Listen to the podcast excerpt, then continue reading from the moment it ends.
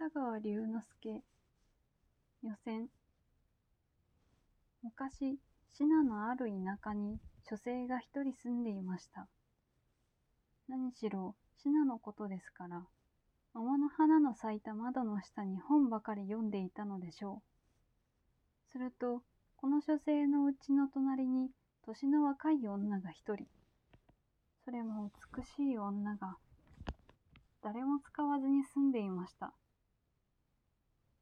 女性はこの若い女を不思議に思っていたのはもちろんです。実際、また彼女の身の上をはじめ、彼女が何をして暮らしているかは誰一人知るものもなかったのですから。ある風のない春の日の暮れ、女性はふと外へ出てみると、何かこの若い女の？罵っている声が聞こえました。それはまたどこかの鶏がのんびりと時を作っている中に、いかにも物々しく聞こえるのです。書生はどうしたものかと思いながら、彼女の家の前へ行ってみました。すると、眉を釣り上げた彼女は、年を取った木こりのじいさんを引き据え、ぽかぽか白髪頭を殴っているのです。しかも木こりのじいさんは顔中に涙を流したまま平誤りに謝っているではありませんか。これは一体どうしたのです？何もこういう年寄りを殴らないでもいいじゃありませんか。書生は彼女の手を押さえ、熱心にたしなみにかかりました。第一、年の年上の者を殴るということは終身の身にも外れているわけです。年上の者を、この木こりは私よりも年下です。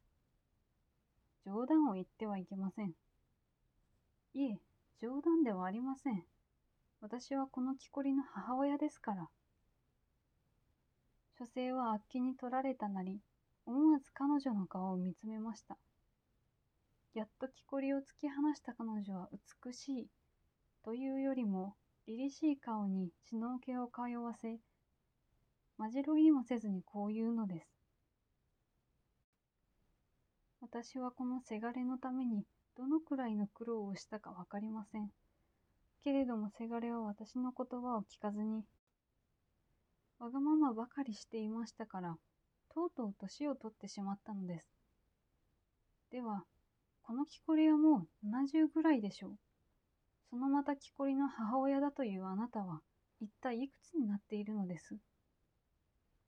私ですか？私は3600歳です。書生は、こういう言葉と一緒に、この美しい隣の女が先人だったことに気がつきました。しかし、もうその時には何か神々しい彼女の姿は、たちまちどこかへ消えてしまいました。うらうらと春の日の照り渡った中に木こりのじいさんを残したまま